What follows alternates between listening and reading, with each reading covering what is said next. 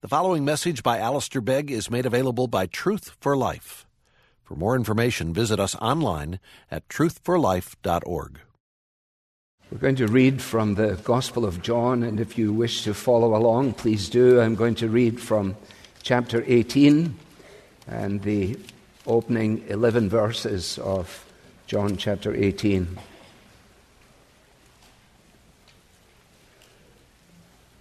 Chapter 17 is the priestly prayer of Jesus, and having spoken these words, we uh, pick it up at the first verse of 18. When Jesus had spoken these words, he went out with his disciples across the brook Kidron, where there was a garden, which he and his disciples entered. Now, Judas, who betrayed him, also knew the place, for Jesus often met there with his disciples. So Judas, having procured a band of soldiers and some officers from the chief priests and the Pharisees, went there with lanterns and torches and weapons. Then Jesus, knowing all that would happen to him, came forward and said to them, Whom do you seek? They answered him, Jesus of Nazareth. Jesus said to them, I am he. Judas, who betrayed him, was standing with them. When Jesus said to them, I am he, they drew back and fell to the ground. And so he asked them again, Whom do you seek? And they said, Jesus of Nazareth. Jesus answered, I told you that I am he. So if you seek me, let these men go. This was to fulfill the word that he had spoken Of those whom you gave me, I have lost not one. Then Simon Peter, having a sword, drew it and struck the high priest's servant and cut off his right ear. The servant's name was Malchus. So Jesus said to Peter, Put your sword into its sheath. Shall I not drink the cup that the Father has given me? Amen. Well, we're going to share this evening in communion. And uh, before we break bread together, before we uh, do what Jesus has bid us do, I want us to give our attention to the verses that I read um, a moment or two ago from John chapter 18. And what I would like to do is take a moment or two to set the context, the wider context of this, and to say something also about uh, one of the key characters in this, namely Judas, and then make uh, three points uh, by way of observation. And so I know it sounds like quite a lot, but um, I hope that it will be helpful to us. When Jesus had spoken these words, he went out with his disciples across the brook Kidron, where there was a garden which he and his disciples entered. The garden was a familiar place. It was actually a favorite place for Jesus and his disciples. It had proved throughout the three years of his earthly ministry often to be the context of retreat, an opportunity for rest, an opportunity for reflection. But now, in this particular moment, we discover that it has become a place of betrayal and a place of arrest.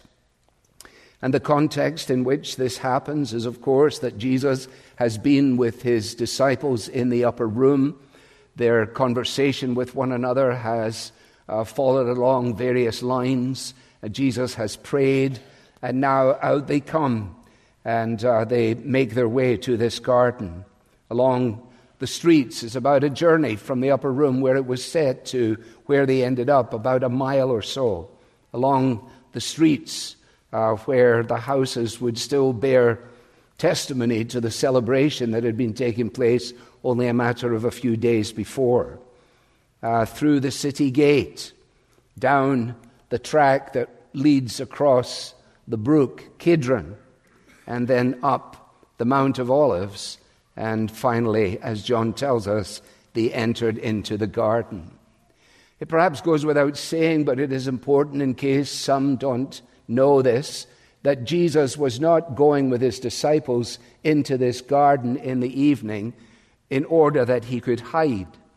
In fact, the reverse is the case. Jesus had operated in a fairly um, unobtrusive way, we might say, throughout his earthly ministry. But on this Palm Sunday, which we remembered a few days ago, he has now entered quite straightforwardly into the context of Jerusalem, into the minds and into the hearts of people. And the backdrop to all of this, of course, is that Jesus is moving according to a divine calendar.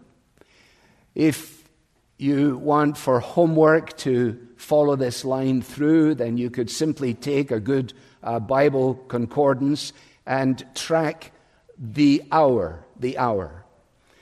So you will immediately find yourself in the Gospel of John at the first wedding which took place in Cana of Galilee. And if you have any recollection of that at all, you know that it was a very embarrassing circumstance because they ran out of wine. And Mary was the one who was given the responsibility to let Jesus know about their predicament. And when you go back and read it again, you will discover that Jesus says to his mother, in a way that is gracious and kind but very clear, essentially this uh, What is this really got to do with me? Because my hour has not yet come. My hour has not yet come. You see, Jesus knew that there was an hour that was going to come. He knew that the real predicament was not the absence of the wine. The greater need of those who were present at the wedding was a need that was only going to be able to be addressed when he trampled out the winepress, fulfilling the prophecy of Isaiah, when he eventually shed his own blood so that the thirst of men and women might be satisfied. And as you read through the Gospels, you discover that this is a recurring emphasis. I won't do it in a way that is tedious, I hope. But for example, by the time you get to chapter 12, Jesus is now expressing himself. He says, Now is my soul troubled. And what shall I say? Father, save me from this hour? No, he says, For this purpose I have come to this hour. And as you read on, he's speaking about the fact that now, he says, is the judgment of this world. Now will the ruler of this world be cast out. And what he is doing is he is moving inexorably into the forefront of battle. In his forthcoming passion, which we celebrate now in looking back to all that took place in the crucifixion, Jesus is entering the field of final conflict with the evil one. In fact, it is so wonderfully appropriate, isn't it, that this is unfolding in a garden. Because again, the whole story of humanity begins in a garden. And the predicament of humanity is on account of the fact that in that garden, it was disobedience. It was disobedience that led to the predicament of men and women sin, turning our backs on God. And on account of Adam's disobedience, we find ourselves where we are. And now, on account of Jesus' disobedience, he steps forward in order that the prince of this world, the evil one, might be deposed in his present ascendancy. It is quite remarkable and it is beyond our ability to fully uh, unpick it all. And certainly when you realize that Judas is such a part of this. Now, Judas in verse 2, Judas in verse 3, having procured a band of soldiers and so on. Judas in verse 5, standing on the wrong side of the divide. What a picture this is a disciple of Jesus leads a Roman cohort to arrest Israel's Messiah. One of Jesus' disciples brings this strange conglomeration, a mixture of personal treachery, religious animosity, and political cluelessness in order to bring him down. You know, they say that truth is stranger than fiction, don't they? And you'll notice when you read it for yourself that they come with lanterns and torches and weapons. Is there an irony in this? That they come with lanterns and torches so that they can see He who is the light of the world? That they come with weaponry to deal with an unarmed prophet? And they come at the behest of somebody who had spent three years of his life in an intimate relationship with Jesus. He was actually the treasurer, we're told, of the little band's operation. Did the money put handcuffs, handcuffs on his soul? What happened to him? During the supper, John tells us that the devil had already put into Judas's heart the betrayal. Furthermore,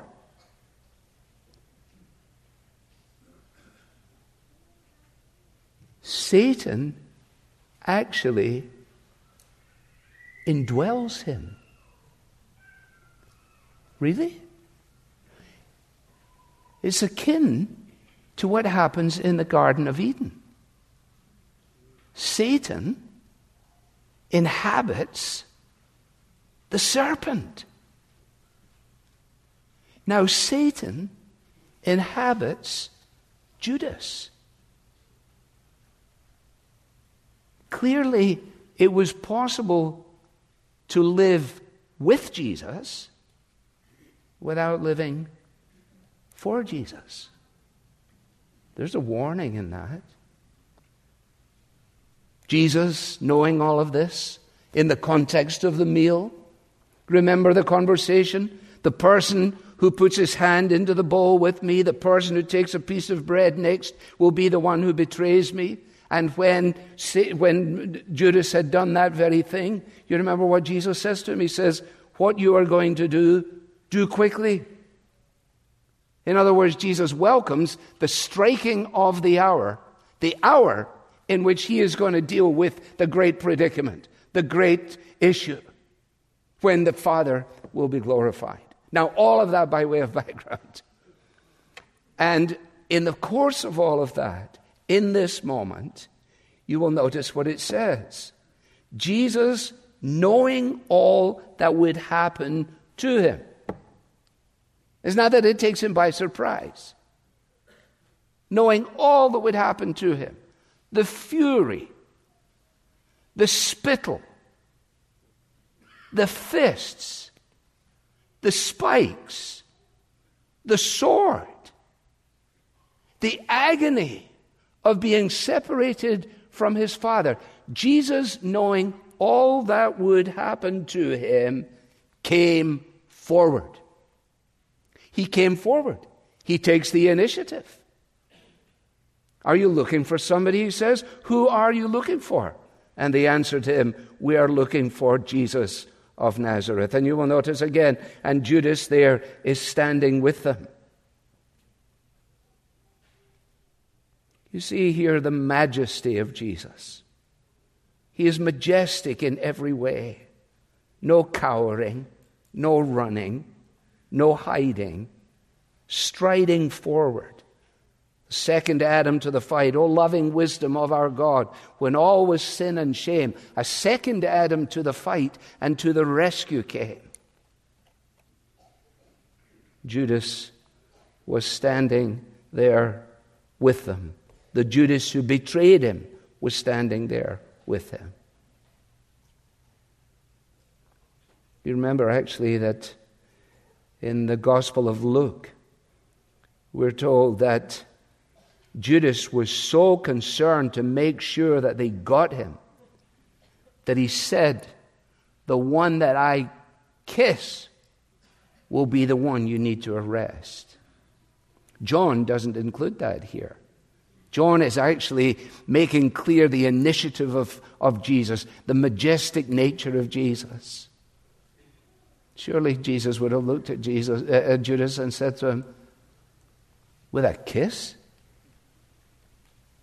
in our favorite garden? You would do this here? And of course, in answering the question, he gives them this great divine disclosure. Jesus said to them, I am he, I am he, ego eimi in Greek, which is in the, in the uh, Septuagint uh, uh, translation of the Old Testament. This is exactly what happens, remember, when Moses says to God, Who will I say sends me when I go to speak to Pharaoh on your behalf? And God says, Tell him that I am who I am. Tell him that I am sends you. Now, Jesus had occasion to do this before in a big conversation with Jewish people. He had actually said to them, when they had this big discussion about if our father is Abraham and so on, and Jesus had said to him, I am. And they understood it to betoken his divine nature. And as a result of that, they tried to stone him. So Jesus, in this encounter, is disclosing his identity to those who desire to kill him, actually, in much the same way that God disclosed his identity to Moses in the burning bush, to Moses who desired to know him. In Exodus, he took his sandals off here in this garden, they fell to the ground. When Jesus said to them, I am He, they drew back and they fell to the ground. I read some of the, the commentators that they can't, they don't want to give any credence at all to the majesty and the divinity of Jesus. And so they, they, they spend a paragraph explaining that what happened was that the first of them they just tripped on his way back, and having tripped, he knocked everybody else back, and they all, they all fell on the ground. Well, surely this person has got no idea about the numinous, no idea about the majesty of Jesus. No. And so he asked them again, Who do you seek? And they said, Well, we're looking for Jesus of Nazareth.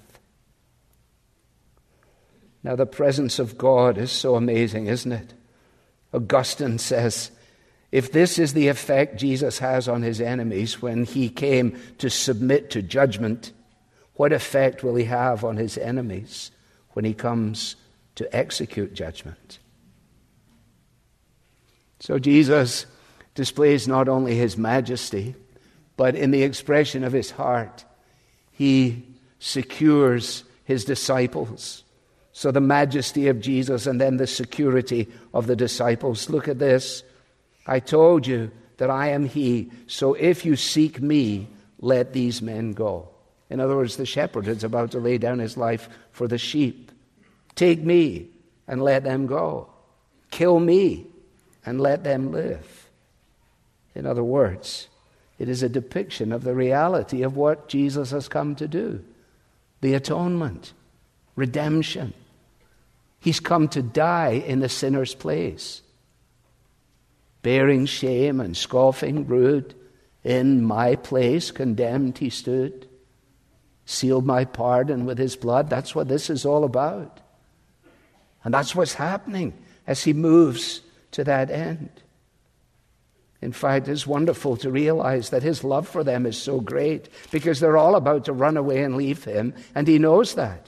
Eventually, he's going to be there by himself. John has already told us that before the feast of the Passover, when Jesus knew that his hour had come to depart out of this world to the Father, having loved his own who were in the world, he loved them to the end. He loved them to the end. And this is to fulfill says John, the word that he had spoken of those whom you gave me, I have lost not one. Remember, Jesus Uh, record, is recorded for us. He says, Whoever comes to me, I will never cast out. What a promise. And this is the will of him who sent me, that I should lose nothing of all he has given me, but raise it up on the last day. What a commitment. I have guarded them, and not one has been lost except the son of destruction, namely Judas. The majesty of Jesus, the security then of his disciples, and finally, the futility of Peter's intervention. Then Simon Peter, having a sword, drew it. It's true to form, isn't it, from all that we've seen of him? He's impulsive, he's brave, but he's disobedient. Remember when Jesus explained what was going to happen to him when he went up to Jerusalem? It was Simon Peter who volunteered, saying, Well, Jesus, I don't know about anybody else. This is a paraphrase. I don't know about anybody else, but if I have anything to do with you, with this, that will never happen to you. That will never happen to you. In other words, I'm not going to let anybody do that to you, Jesus. Which, in the one sense, is so wonderful. It's devotion. And yet, it's an indication of the fact that he doesn't grasp what's going on at all. And Jesus, on that occasion, actually said to him, Get behind me, Satan. Satan. Yeah. Once again, here we are. Peter seeks to come in between Jesus and the will of the Father. Peter wants to suggest that there is an alternative method. There is another way in which this can be handled. We can call him brave. We can certainly call him clumsy. And there is no indication that he was particularly useful with this little sword that he kept with him. Presumably, he's making a stab at the fellow's head and manages just to clip his ear. Incidentally, Malchus learns by immediate experience the power of Jesus.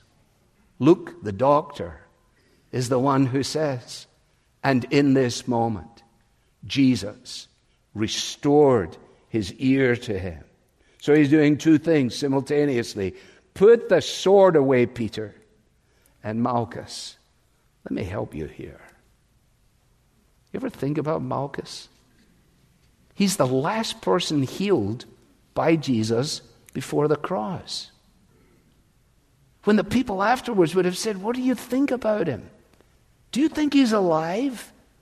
Do you think he's the Savior? Do you think he's the Messiah? He would have said, Well, I don't know what I think about all of that, but I'll tell you this I do know that when that guy Peter chopped my ear off, he put it right back on. And you can see that it's in perfect condition. Not this one, this one. You know, when you invent things like this, you don't include little details like which ear was it? It was his right ear. That is eyewitness material. Put your sword away. Put your sword away. I could call 12 legions of angels and we would just deal with this thing in an instant or two. In a moment or two, he's going to be in the company of Pilate, and he's going to reinforce this, isn't he? He's going to say to him, Listen, if my kingdom were of this world, then my followers would fight. But my followers don't fight. Calvin, commenting on Peter's action, he says, It was exceedingly thoughtless in Peter, trying to prove his faith with his sword, while he could not do so by his tongue. Be careful, he says, learn that our zeal will turn out badly whenever we dare to undertake anything beyond God's word. And a final word to Jesus Put your sword in its sheath. Shall I not drink the cup that the Father has given me? The cup, a symbol of the judgment of God. It is the cup of the wrath of God. It is the cup that the sinner deserves to drink. It is the cup that the Savior drinks in the place of the sinner. He drinks the cup of wrath in order that we, in Him, might, might drink the cup of blessing. You see, my friends, this is not an external exercise in simple remembrance. This is actually a laying hold of God via these simple elements according to his desire for us to do so that we might then realize because of who you are, because of what you've done, because you are the majestic Lord of glory, come down into my mess in order to forgive me and make me new. I am secure in you, no matter what goes on around me. I don't need to take the matters into my own hands. I don't need to go and fight these battles because my confidence is in you that you have drunk that cup. We're not going to sing this now, but we often do. The mystery of the cross I cannot comprehend. The agonies of Calvary. You, the perfect Holy One, crushed your Son, who drank the bitter cup reserved for me. Your blood has washed away my sin. Jesus, thank you. The Father's wrath completely satisfied. Jesus, thank you. Once your enemy, now seated at your table. Jesus, thank you. This is not something we do in order to endear ourselves to Christ. This is not something we do in order to try and put ourselves right with Christ. This is something that we do in obedience to Christ and in the awareness of the fact that He is the very one for us He came to be Savior, Lord, and King. You've been listening to a message by Alistair Begg from Truth for Life, and you're welcome to pass this sermon along to others, but please don't charge for it or alter it without written permission from Truth for Life. This content has been provided to you free of charge by the generous supporters of Truth for Life. For additional information about how you can support Truth for Life, please visit us online at truthforlife.org. There you'll find free message downloads from Alistair Begg, as well as links to our podcast, mobile apps, and other resources to help you grow in your Christian faith. Again, the website is truthforlife.org. You can also follow us on Facebook and Twitter to stay in touch with Truth for Life and Alistair Begg. Truth for Life, where the learning is for living.